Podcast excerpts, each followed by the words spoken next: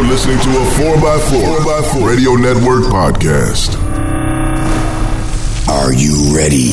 It's the Jeep Talk Show with Wendy, There will be body damage. Jeep Mama, Are you sure? Josh, Yeah, I don't think so. and Tony. I think that's a huge deal. So sit back, strap in, yourself. We got another get another one of those intros that has Chris in it. You know, I don't know what you would say, Chris. Uh, what what what kind of thing do you think you would say on the intro? You know, like I, I uh, what was it uh, that uh, Wendy said uh, that there will be body damage? What would what would you Yeah. say in that? I don't know, maybe oh crap or something. Know, something worse. I'm sorry, sir. Is that your cigar? Are you just happy to see me? exactly. So, Nexen Tire USA, we got you. Found out more about the tires that are on the 2021 Jeep Talk Show Gladiator, the Nexen Tire Roadian MTX at nexentireusa.com. Looking to upgrade your Jeep? Who isn't, right? right? How would you like to get free gear to make those upgrades happen even faster? The Jeep Talk Show, the world's most downloaded Jeep podcast, is giving you, the listener, a chance to win big ticket items from brands you know, love, and trust. Want in on the action? We'll be giving away major Jeep gear from big name brands every month. This isn't going to be stickers, hats, and t shirts. We're talking about serious gear that can change your Jeep build in a big way.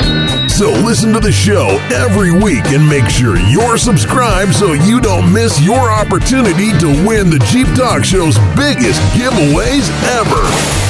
Chris, aren't the giveaways just damned amazing? I'm just so surprised that uh, virtually every uh, company we asked to be a sponsor uh, jumped in and, and said yes. I mean, gosh, it was. It's like you know when you somebody asks you how much you want want that for that '65 Mustang, and you say ten thousand dollars, they go, "Sure, here." Oh, wait, wait, wait, wait a minute. Did I say ten thousand? I meant twelve thousand. Absolutely. It's been an awesome, we've got an awesome response from all of the uh, great product sponsors for the giveaways. It's just, it's incredible. So this week uh, we are going to be giving away a Steinjager uh, lava jacket. I think Ace Engineering originally did that, and uh, Steinjager uh, uh, bought that uh, bought that company. So now it's the it's now their lava jacket. Did you, Chris? Do you remember what the lava jacket is? I think you were the one that told me about it originally. Yeah, I, I mentioned it. I got to see it in person. Ace Engineering, well, used to be local to me in Michigan, and um, yeah, it's a it's a uh, a jacket, uh, a windbreaker, and it attaches. It has a hose that attaches to. uh, I know for the JK, JL, JT. I do believe they have an adapter for the TJ, and you can uh, attach that to an HVAC vent and cool yourself in the summer, or heat yourself in the winter, or those cold. Uh, early spring, late fall days when you still have the top and doors off the Jeep. Yeah, down in Southeast Texas, it's uh, cool yourself uh, all 12 months of the year. Good problem to have. Yeah, yeah. So it is the JT Gladiator, the JL, the JK, and the TJ Jeep Wrangler models. And there's actually adapters for each each venting system that that you whenever you go to buy the the jacket, you tell them for what vehicle. So it's uh, vehicle specific, which has to be really nice because it's uh, it's fitted to the vehicle. Anyway, that's what we're going to be giving away on our next Jeep Talk Show giveaway. Is the lava jacket from Steinjager. Am I saying that right? Is it Jaeger or Jaeger? It, uh, it's a, I Uh, see a J in there. Uh, I believe it's Jaeger. It's uh, the Stein. I forget. I Stein you interviewed Jaeger. him. Uh, Jaeger is means champion or something. Uh, it's German or Swedish. I don't Oh, I remember Luke. Luke saying they just made it up. Oh yeah, Uh, so yeah, uh, uh, I'll, I'll use that as the reason why I can't pronounce it, which we all know I just can't pronounce anything. So there you go. All right, Chris. Well, unfortunately, you couldn't make it to our most recent, uh, the the second annual, I should say, uh, Jeep Talk Show off road event, and uh, we missed you. But you know, last year you flew down and uh, you joined us, jumping in from Jeep to Jeep, and uh, uh, you were out there taking a lot of pictures. And I was a little sad that uh, not only were you not going to be there so we could uh, have fun, talk, and uh, shoot the shit, so to, so to speak, but also, too, because we weren't going to have a photographer there. But do you know that uh, Jimmy um, had two of his uh, uh, friends come over? One was a videographer, and the other one was a photographer. So they were Yeah. running around and videoing and uh, all kinds of crap. And we do have video of Jimmy almost flipping his Jeep. Yes, I uh, that's really cool, and I'm disappointed, but a little bit of life got in the way this year. Uh, I was able to live vicariously through the many posts on the uh, on the Discord server, so that was uh, was fun while I was uh, stuck back in Michigan. But uh, yeah, the photos I've seen and the video I've seen, I did see a video. I don't know if it's the video of Jimmy almost going over, and that was quite quite scary, even just to Oh watch it. God, you know you're you know you're safe there behind the screen, but you're Mhm. watching that stuff going, "Holy crap!" It wasn't just one of those things where it was, yeah, it was up a little bit. He was probably at a sixty degree slant at one point. I would agree. From the video that I saw, I would I would agree. I I, I want to send him in a uh, clin- inclinometer. I, I forget what it's Yeah, called, but I, inclinometer. Yeah. yeah, I want to maybe send him one just just as a joke. Don't tell him, but uh, I'll just send it to him. So uh, I was thinking about sending him a crowbar so he could get that cushion uh, unstuck from his ass. exactly. And there's no, there's nothing wrong with that because everybody is going to have gr- be grabbing that cushion with your butt cheeks as much as possible. Absolutely. All right. Well, we got a great interview with uh, Dan Grec tonight. And uh, Dan Grec is uh, theroadchoseme.com. You go over there and check that out. And uh, you can go to Amazon and uh, type in Dan Grec, G R E C, and you will see uh, several books that Don, Dan, Don, several books that Dan has done. Uh, and one of them that I like the best is the, the one in Africa. Absolutely gorgeous uh, photos in that thing. Dan spent three years in uh, in Africa. But uh, let's get to the uh, let's get to the interview, and you can hear what's going on with Dan now. This I think this is either the third or fourth interview that we've done with Dan. From around the world. Or from your city. And sometimes just down the street. Howdy, neighbor. It's the Jeep Talk Show interview. Alrighty, ho, boys and girls, it's time for another Jeep Talk Show interview, and tonight we're going to be interviewing Dan Grec. Dan, what is this? This is the third or fourth time we've had you on. Do you know? If you don't know, Uh, that's fine. I can't remember either. I'm, I'm going to say I'm going to say it's the third. I was thinking it was the fourth, actually, but I'm not certain on that. I was trying to remember all the places in the world that I've called you from, and uh, my memory is not that great. So you must be enjoying coming on this show. You come on so often. Uh, actually, no kidding. Uh, all kidding aside, uh, do, do you ever uh, do, do you ever hear from anybody saying I heard you on the Jeep Talk Show? Uh, yeah, definitely. A few people, when I toured all the Overland shows in 2019, quite a few people came up and said, Hey, man, I heard you on the Jeep Talk Show. So, yeah, it was great. That's great. I'm glad to hear it. So Dan has been driving his various Jeeps around the world for more than 13 years. That that would be good for a career, a, a long time career. From Alaska to Argentina on the Pan American Highway in a little two door TJ, all the way around Africa in a four door JK. And now Dan has built a shiny new Gladiator uh, into his new house on wheels to explore all of Australia over the next 12 months. It really does seem like the road chose Dan. Hey, Dan, um, is it different in, in Australia where everything's trying to kill you? All the animals, I mean, not, not the people, but all the animals are trying to kill you than Africa? Well, it's funny. So far, I've really only been in the southern southern part of Australia, and and down here, the animals are pretty friendly. There's like kangaroos and wombats, and they're they're kind of fluffy and furry. It's not until I go north that I'm going to start bumping into crocodiles and the big snakes and stuff like that. So so far, Australia isn't living up to that reputation. Well, good, good, because I mean you're from there, so you know. But I mean, for us, us people, like especially in Texas, of course, we have an oil well in, in our backyard because that's the the typical thing that everybody thinks. Um, but uh, we see these things where uh, I think it's black mambas or something will just chase you down. they're they're not like you know I'm they're they're, they're more scared of you than they are uh, uh, of you than they are of you of them. So anyway, I just uh, just really surprised some of the stuff that we see you know over the world wide web. It just like it just seems like really scary. I mean, if you're if you're in there close to like uh, the the civilized parts, it's not so bad, but the rest of it seems really scary. And it's funny, you know, I, I haven't actually been here much in the last 15 or 20 years. And so even for me, it's all a bit weird. Like I, I see a snake or a spider or something, and I'm like, um, how dangerous is that? I, I have no idea. I'm like, I, I better stay back. I didn't even think about that. Right? You've been gone for a long time, haven't you? Yeah, and, and I keep getting this tingling sense in the back of my neck where I'm like, oh, I better keep my eyes out for bears. And then I'm like, hang on a minute. What's going on? Where am I? Do you do you sometimes wake up and forget where you are? You've been so many different places for such a long period of time. It does happen sometimes, yeah. Um, it, it, was really bad actually when I was still sleeping in the jeep that I had driven around Africa because when you wake up in the morning, you, your whole you know enclosed sleeping area is identical to what it was all the way around Africa. And so I'd, I'd get up, cook breakfast, whatever, and start driving. And then I have to really concentrate and be like, what side of the road am I supposed to be on? I, I can't remember. I bet you that is really something, especially the grogginess of just waking up. And you're right. You know, when you wake up in your house or your apartment, you know where that is and you know where you are because you're you recognize it. But when you're in a vehicle that moves around and you travel all the time, there's no telling where you are. I think this is probably what Dorothy went through in The Wizard of Oz. You know, she was in the house and then she landed someplace else. And what the hell? It really feels like that some days, and especially when you camp out wild. You know, you're far away from people and towns and all of that. You're just sort of on the side of some gravel road, and you know, there's a few cues here and there. You know, the trees are different or whatever, but you, you don't see any people for the first hour. You don't see any other cars. So yeah, you sort of it could be in any one of like 20 countries that I've been to. They all sort of look a little bit similar. So it is it is really disorienting some mornings.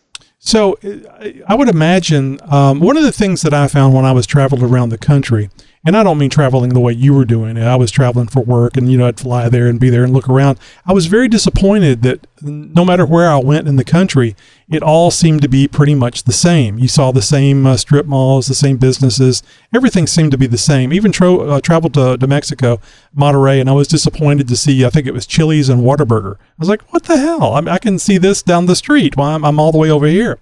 Did, did you? And there was one place, Boston, was completely different and very interesting do you find that all these various places that you've been to are very similar? I mean, it is the same planet, but it's, but still, it, it, in my mind, it seems like it would be radically different. Yeah, and that's one of the most amazing things about traveling really far and wide is places are vastly different. Um, and, and it's actually more jarring when I drive into a place that does feel familiar. Like once I'd been in Africa for about a year, I drove into South Africa, and then suddenly, yeah, there were strip malls and there was McDonald's and there were you know familiar sort of things, and that actually was shocking to have the normal in air quotes instead of what I'd been experiencing, which was all radically different every day.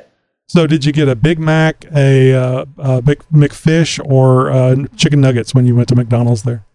I did not go to McDonald's. I, I, um I made a deal with myself many years ago that I'll never go to McDonald's again. Uh, other than I, I do go there to use their free Wi-Fi. I'll admit to that, but I, I don't purchase anything from McDonald's. Well, yeah, I don't blame you. But sometimes it's just like uh, you know I got to have a Big Mac. So or that fillet of fish is really good. But anyway, uh, enough. The Big Big Mac was definitely my favorite for many years. Yeah. So, uh, or just to go play on the balls and be asked to leave. That's what I usually do. Uh, so I forgot to mention your website, which I like to mention that at the beginning so people, while they're listening, they can be uh, perusing the website. It's the roadchoseme.com. So, you know, chose is C H O S E. Always try to uh, pronounce it choose with two O's. So, the roadchoseme.com. And uh, I want to mention real quickly uh, while you're browsing, you, I'm sure you'll see the books on online there. But Dan is uh, quite a author. He has uh, The Road Chose Me, Volume 1, Two Years and 40,000 Miles from Alaska to Argentina. That Was that the TJ uh, trip? That's right, yeah. Okay. And that book is is really designed. I was just an ordinary guy, you know, no sponsors. I didn't work for National Geographic, but but I wanted to have this big grand adventure, and I wanted to find out what would happen if I just tried. So that book is really written from the perspective of I'm just going to go for it and see what happens. yeah, and I, mean, I would imagine you got a, quite a bit of notoriety from uh, doing that trip and writing the book. You know, it was interesting back then. Overlanding, I didn't even know what it was when I set out, so it wasn't kind of in the mainstream. And my trip, I think a few people sort of followed or knew what it was, but for the most part, I just did that trip for myself and I just wanted to go, so I did. It wasn't, you know, there was no Instagram, I didn't have Facebook. So it was it was sort of a different time. What year was that that you did this? Uh, that was from 2009 until 2011. Very cool. So, uh, did the TJ work well for you? I mean, I'm, i know it was small. The TJ was fantastic. Um, and I think I attribute a lot of the success to it was just really light. I didn't have much gear. I didn't have a winch. I didn't have a rooftop tent or a fridge or kind of you know, the things that everyone says these days is essential. I just went for it. I kind of had a, a camping setup from back when I was a backpacker. And so the TJ never broke down once, never had a single mechanical issue, and it just immensely capable, you know, four wheel drive, go anywhere you want, point and shoot. And so it was great. So you didn't actually sleep in this Jeep though. You you must have slept external because I can't imagine you're a little taller than I am, and I don't think I'd fit laying down. In no, that that's right. I, I, just had a ground tent, you know, and a sleeping mat and a sleeping bag, and and so every night I had to set that up. Um, but that was great because I love camping, so I was happy. Yeah, yeah, makes sense. And then the road chose me volume two, and that was the, the the big one that I know the most about. And actually, I think when we first did our interview was about this one. I was just blown away that you were going driving around the uh, the outside uh, of the continent of Africa in in a in a Jeep because everybody else uses like Defenders or something other than Jeeps, and you were doing it in a Jeep. But anyway, the road chose me, Volume Two, three years and fifty four thousand miles around Africa, and that was in a, a JKU, right? That's right, yeah. And, that one I prepared a lot more thoroughly. So it had a pop up roof and a big kitchen set up and a fridge and, you know, all the off road goodies, bumpers and a winch and a lift and all that stuff. And, and you had guests on that trip. The guest would come in and you'd pick them up and they'd stay with you. That's right, yeah. And we'd travel together for a week or a month or two, and then I'd drop them off at some other airport and they'd fly out again. And so, yeah, it was really great. That's so cool. I mean, you had your uh, your girlfriend over uh, a few times, right? That's right, yep. And is she with you on this trip, or is it the same type deal? She comes to visit. Uh, no, that relationship didn't work out. Um, it, it, turns out living in a small four wheel drive around Africa is a difficult thing on a relationship. Um, and so we separated. Um, but now, actually, I have a new girlfriend and she is with me full time on this trip. And you're supposed to say a new, better girlfriend than the last one because she just sucked. That's right. Yeah. yeah. As soon as I was asking that question, I went, "Oh God, what happened if they broke up?" oh, it's okay. I mean, we, we had an amazing time, but it was it was hard, you know. Oh, I, I mean, talk about long distance relationships. Wow. Yeah, and I, and I think overlanding, especially, you know, a lot of people glorify, you know, oh, it's so beautiful and we're having such a great trip, and but the reality is, it's very difficult. You know, it's very stressful. It's hot. It's dusty. You, you don't really have any rest days, and so you know, kind of the exhaustion and the challenges and the languages and the visas and all the stresses combined, um, it, it's a hard thing to do. Yep, it is. I mean, you you have to love it to be able to do something like that, or just be really crazy. so the uh, the third book is 99 Days Around Africa. The Road Chose Me, and uh, there's actually if you just do a, uh, search on Amazon for Dan Grec, G R E C you will see all of these books because there's three more books. Uh, and even one book that tells you uh, work less to live your dreams, which was Dan's uh, book about how he uh, got saved up and got uh, got all this stuff where he could go and do it, and how much money he. I don't know if you actually went into how much money you need or or not on that in that book. Or, uh, did did you give a ballpark or an amount? Um, I don't actually know because I think you know everyone's saving up for a different goal. You know, not everyone wants to drive to Argentina some people would like to maybe go to Alaska for a summer or, or, whatever your dream is. How do you sort of make that happen and, and put the steps in place so you can get there? Mm-hmm. Well, let's talk about the first one, the TJ. Uh, so, whenever you were taking the TJ up and it was your first big trip, uh, uh, did you work along the way? Did you were you making money as you went, or did you save up before you went and then uh, ran out of money and then worked? Yeah, the, the second option. So I really I was working a desk job um, for years and years, and just slowly putting away money as as much as I could each month. And I really just decided that the trip was my priority. And so then it became easy to, you know, I didn't need to buy new clothes, I didn't need to get a new cell phone or any of those things. All of that money instead just went in a savings account. Um, and then when I thought I had enough money, I hit the road. And yeah, like you said, I, I, kind of ran out of money and I worked a little bit. I, I volunteered at a couple of hostels in South America. Um, I got a pretty nice tax return along the way and just sort of limped along and, you know, really scraped by at the end and essentially ran out of money. I was on my credit card actually to fly home and then kind of went back to work again and started the whole process all over. Very cool. Did you have any problems getting rehired after you had been gone out of the workplace for so long? Actually, no, that was really easy. Um, and a lot of people, I think, are really worried about that. But I- actually put it really front and center on my resume, and I said, "Yeah, I, I took those two years and like I learned self reliance and I learned Spanish and kind of went out and learned about the world."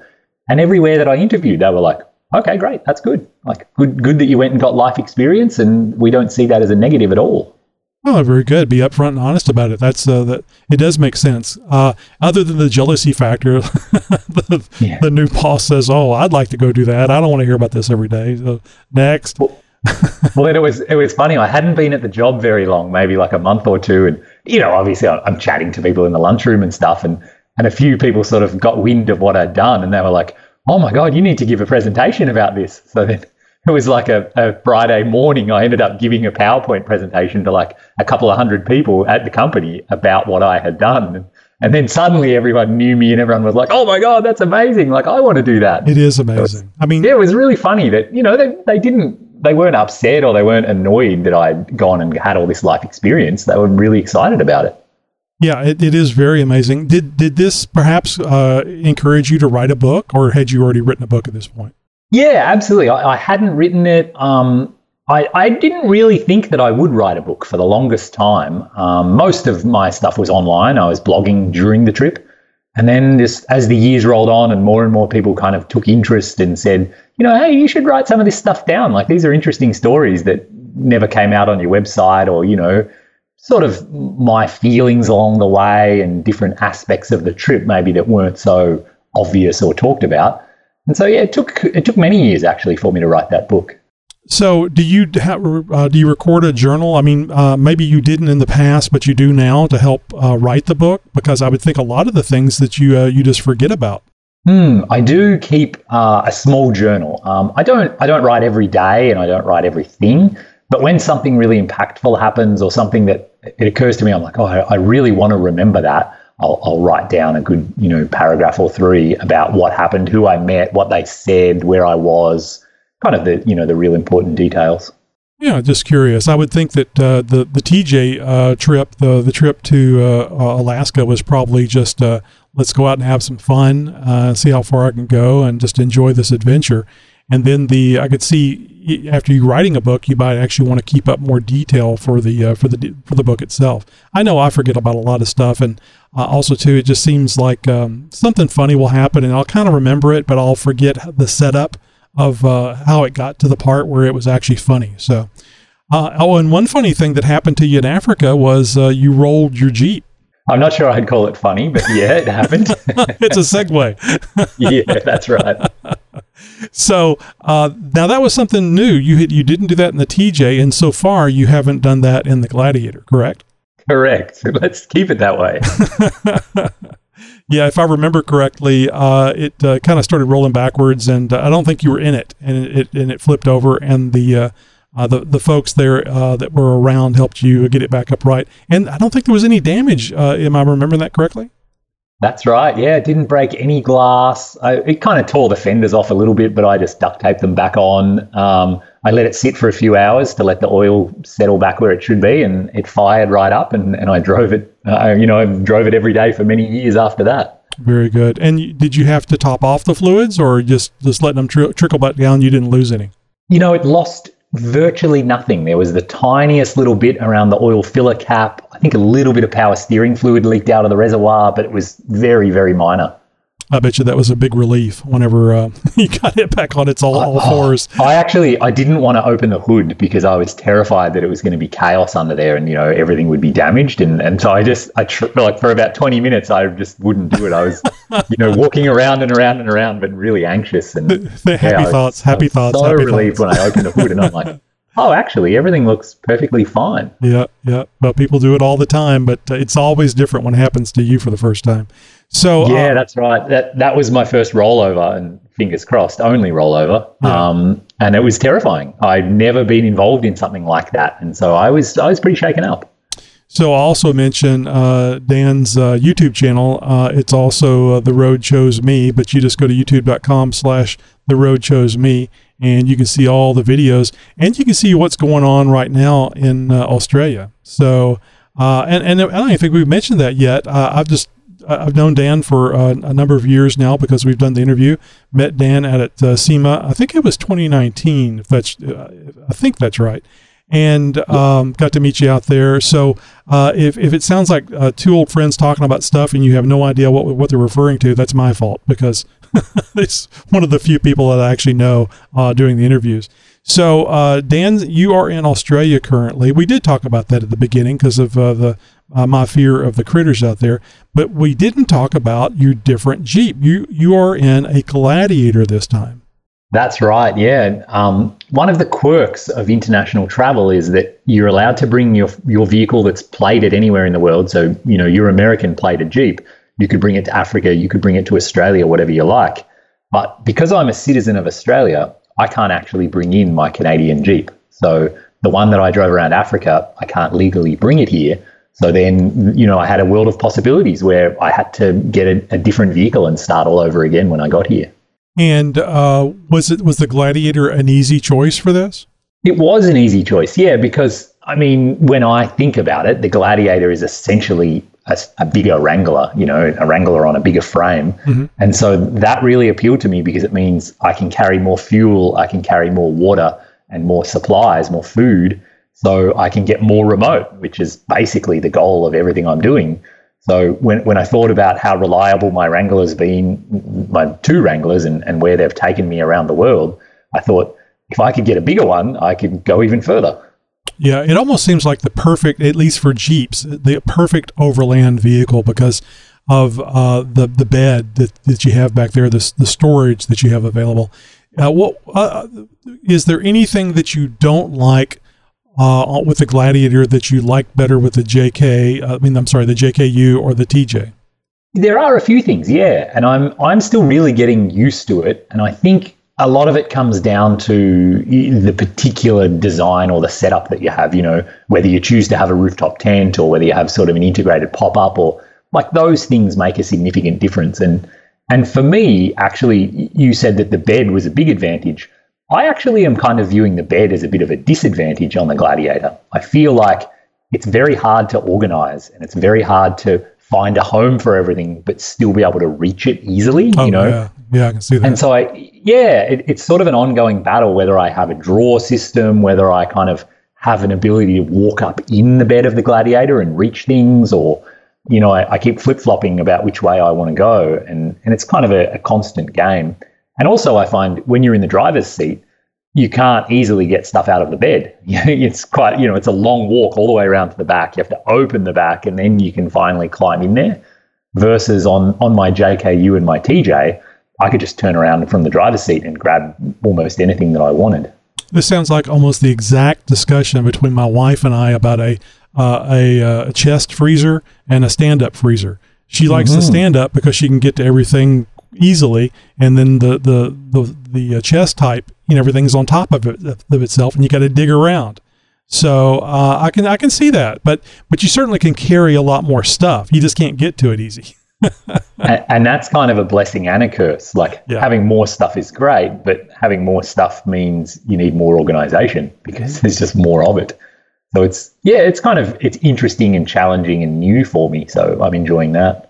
So, uh, what have you done to the Gladiator for the off-roading thing? Did you get a rack for the bed? Uh, uh, do you have a pop-up tent? Uh, tell the listeners what you what you did to the Gladiator. Yeah, so I'm I'm really aware that the Gladiator has you know a modest payload, and that really becomes I think the limiting factor of every overland reasonable size four wheel drive. And so I really really wanted to keep it light lightweight and, and under its payload. So what I did actually is I had a canvas canopy custom made that goes over the bed of the Gladiator. So it really is just thin, lightweight canvas. It probably weighs about 30 pounds. And that then just contains the whole bed. So it's covered from the sun and the dust and everything. And then, so in the bed, I've got a couple of drawers and I've got a really big um, pull out drawer kitchen that includes tons of storage space, a prep surface, a stove, and a fridge. Um, I've also got a drinking water tank and pump and filtration setup. So, so the bed kind of is the whole like kitchen slash storage area, and it's it's quite big and like well, you know, built out. Now, do you have a shower uh, with this uh, this setup? I do actually. Um, I've made a change this time. My water system, when I get water out of it, it isn't sort of like a tap or a faucet mounted on the side of the Jeep. It's actually on like a springy hose and it's just like a garden sprayer. So I can actually just grab that and spray water on myself, which I've been doing actually after surfing quite a lot. So it's it's really handy. Oh, I bet get all that uh, Mm-hmm. also all that salt and other uh, stuff off of you from the ocean. Um, Mm-hmm. So uh, this sounds really cool. Uh, oh, you were you're limited uh, in Australia f- with tire size and lift. Is that correct? That's right. Yep. Australia has really strict laws. Um, basically, 35s are not legal. Um, you can go down the path of trying to get it engineered, which means you have to get someone to certify it. It probably costs a few thousand dollars. But the tricky, the really tricky, crazy part there is you'll get a certificate to then say it's been engineered. But as soon as you drive into a different state, that's not valid anymore. You could still get you could still get a ticket and get put off the road in a different state. Um, and because I plan to visit all of Australia, I'm going to go to all the states. I, I don't really want to deal with all of that headache and hassle. Um, so I'm running 33 inch tires. Damn it, Dan, that's just un-American, and more importantly, it's un-Texan. well, I mean, they certainly uh, they certainly can uh, do what they want to do over there, but uh, man, that's just got to. Have you? Has it hindered you at all? What size tires were you running in Africa? Actually, exactly the same tires 33, they're about 33 and a half, um, which for Africa was perfect. I never needed more than that. I never even thought about having bigger tires. Because another huge factor is I'm, I'm driving such long distances, mileage really becomes a, a big factor because fuel is the biggest expense. Right. Um, and the, the prices are skyrocketing over here right now. I'm paying about 550 US a gallon, um, and it's going up quickly. Yeah. So That's- that's yeah, I, I really I need to keep the mileage, you know, as reasonable as I can get it. Um, so I'm, I'm I'm okay running 33s. I have really noticed though already the the breakover angle of the Gladiator. It, it is significantly worse than on my four door Wrangler. yeah. Hmm. uh, and uh, the uh, the departure angle as well, obviously. So, uh, what model uh, Gladiator did you get? I've got a Rubicon. Okay. Um, I thought and over here did. in over here in Australia, you actually there are very few choices. You can only get the 3.6 liter gas engine, and you can only get the automatic transmission. So that's the one I got. I remember seeing you talk about that on one of your YouTube videos, and I thought, my gosh, you would think diesel would be available, but and that's a shame that it's not. Uh, I've heard Yeah, a lot and of good things it- about the diesel. The official story about that is is that the engine doesn't package on the right hand drive version, which is Oh, yeah. engineer speak for saying they just couldn't make it fit. Right. Uh, and and a lot of us on in the community here, we've looked at photos and kind of done our own backyard analysis, and we think what it is is where the turbo and the exhaust and all of that is on the diesel engine. It's exactly where the steering and the brake booster and everything is on our right hand drive Jeeps here. So it, I think it would just be too much work for them to kind of redesign all of that. And and you said you can't bring uh, jeeps uh, because you're in Australia and you can't bring jeeps over. So you and I would assume you couldn't get a left-hand drive, uh, the a left-hand gra- drive Gladiator that because they don't make them for Australia. Uh, That's right, exactly. Yeah, you, you can't just- drive a left-hand drive that would be car so in Australia. Yeah. So Hmm. I guess there's no way, and then probably it would probably be cost prohibitive to go through all that just to get the, the diesel engine. And the three six is fine. The automatic's fine. That eight speed uh, automatic transmission seems to be fine. I mean, I haven't had any uh, issues with mine yet. I've only got uh, I've got less than seven thousand miles on it since May, so I don't know if I've had time to get uh, any problems with it. But uh, I've been very impressed with the Gladiator, uh, and I, I think uh, it'll uh, wind up being a good vehicle for you. And you know, I, do like having the ability to shift something manually, but it also too, it's kind of nice just to be able to relax and take that drive. Or if it's a complex drive, not having to think about one, you, you can think about one less thing while you're doing the complexity of of uh, traveling overland.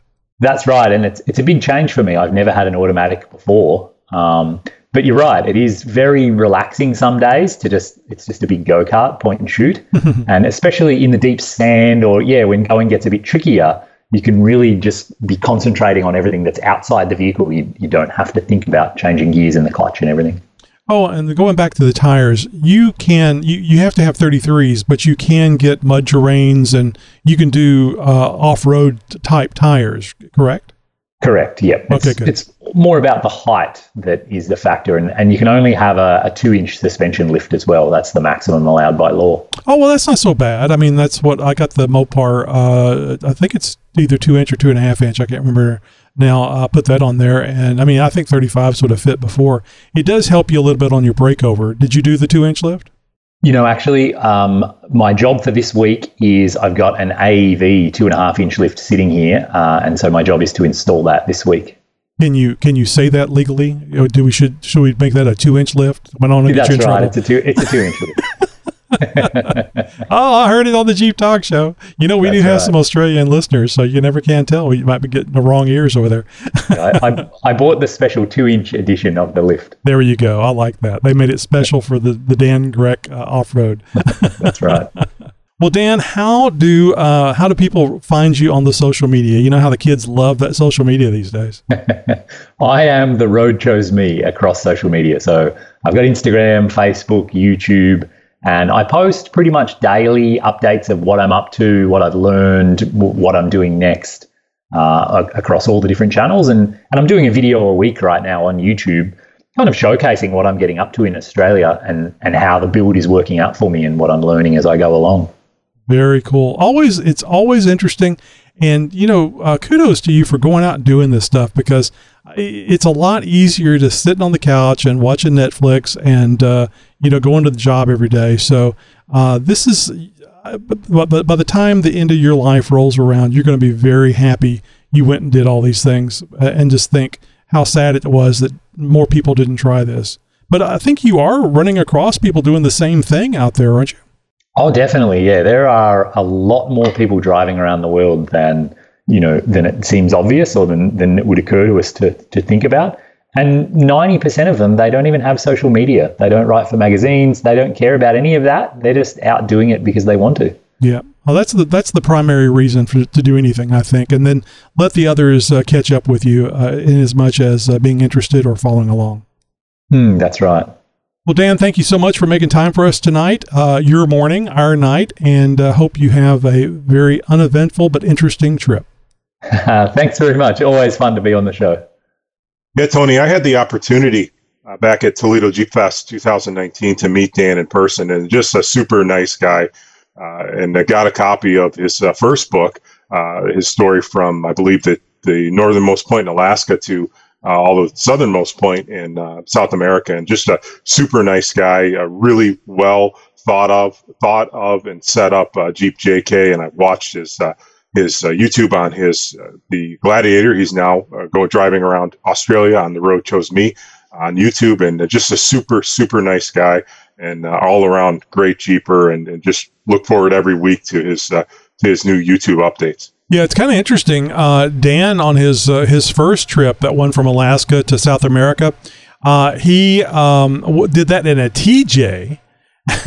and then and then in Africa it was a JKU and you could well imagine but that's, that's like oh my god this is so much more room and uh, now he's doing a gladiator so he's kind of doing a JKU but he has uh, more room there in the back I was a little surprised that uh, it- the the JKU seemed to be a, a little bit better vehicle for him going around uh, the uh, the cir- or circumnavigating uh, Africa. So, I mean, I thought the, the Gladiator was just a natural uh, as far as uh, the overlanding that he's doing, and was a little surprised that the JKU was uh, was more preferable to him. Yeah, and Dan, uh, and uh, he's he's uh, like I said, he's got a great setup, and I've watched. Uh, I think I've watched all of his YouTube, but he's. Uh, I don't know if conservative is the right word, but uh, the gladiator he's set up and he's talked about some of the gladiators you may see overlanding are actually over the gross vehicle weight. And he was very careful to build his gladiator, so it was legal in Australia where they're a bit more stringent. And uh, so he doesn't have the, the pop up roof. I, I think that was his comparison, I believe, uh, to the to the JKU that he drove. And I, I believe he did the Africa mostly solo. I know he has a uh, uh, he's had travel partners with him in Australia. So uh, Yeah, I made the mistake of uh, asking him if his girlfriend was was with him on this trip, and and they've broke up, and he's got a new one. So all right. The current, it the didn't current girlfriend. It didn't with him. even dawn on me. So you travel partners was was very well said, Chris. You did a much better job at that than I did in the interview. it is always fun to uh, speak with Dan. I uh, I met Dan uh, myself at uh, SEMA. I think it was 2019 that I went to, or maybe it was 2018. It, uh, you know what? It must have been. It wasn't 2020. It must have been 2019 because uh, the gladiators were thick in SEMA. So I don't think 2018 it would have uh, would have been that way. So I bet you it was 2019. At any rate, uh, I, uh, I, I met uh, Dan. I actually saw Dan. I think he was talking to uh, some folks at Warn uh, at the Warn Winch area, and uh, I uh, went over there and spoke with him. And like you say, just absolutely super nice. I can see somebody being nice uh, over the like doing an interview or something. But but in person, that's where I'm rude, Chris. Oh, I'm rude here too. So it's just a personality flaw. Uh, anyway, it's always fun talking to Dan, always fun seeing what's going on with him and what's he doing new. And what a great life. I mean, he must just be having such a. The man has no bucket. If he had a bucket list, it was long since filled. Do you have an idea for a guest? Do you work in the off road industry or know someone who does? Or maybe you would like to be a guest in the Jeep Talk Show. Go over to jeeptalkshow.com slash contact now and share your idea for our next great guest. So let's see. Look, need to take a quick look here at the calendar. It wasn't already ready. Uh, we are going to be talking with Matt uh, from Matt Off Road Recovery. This is going to be a fun one, folks. Not that Dan's wasn't, but this is going to be a fun one. Some interesting things that I didn't know about Matt and uh, his attention to detail, specifically having to do with his YouTube channel, that I think you're going to enjoy. And damn it, I feel vindicated because Matt also has problems with overheating on his XJ, or at least did. So it's not just me, damn it. so that'll be next week, uh, next Thursday, episode 625. Episode 625. So until next week, have a, a great Jeep week, and uh, we'll see you then. Podcasting since 2010.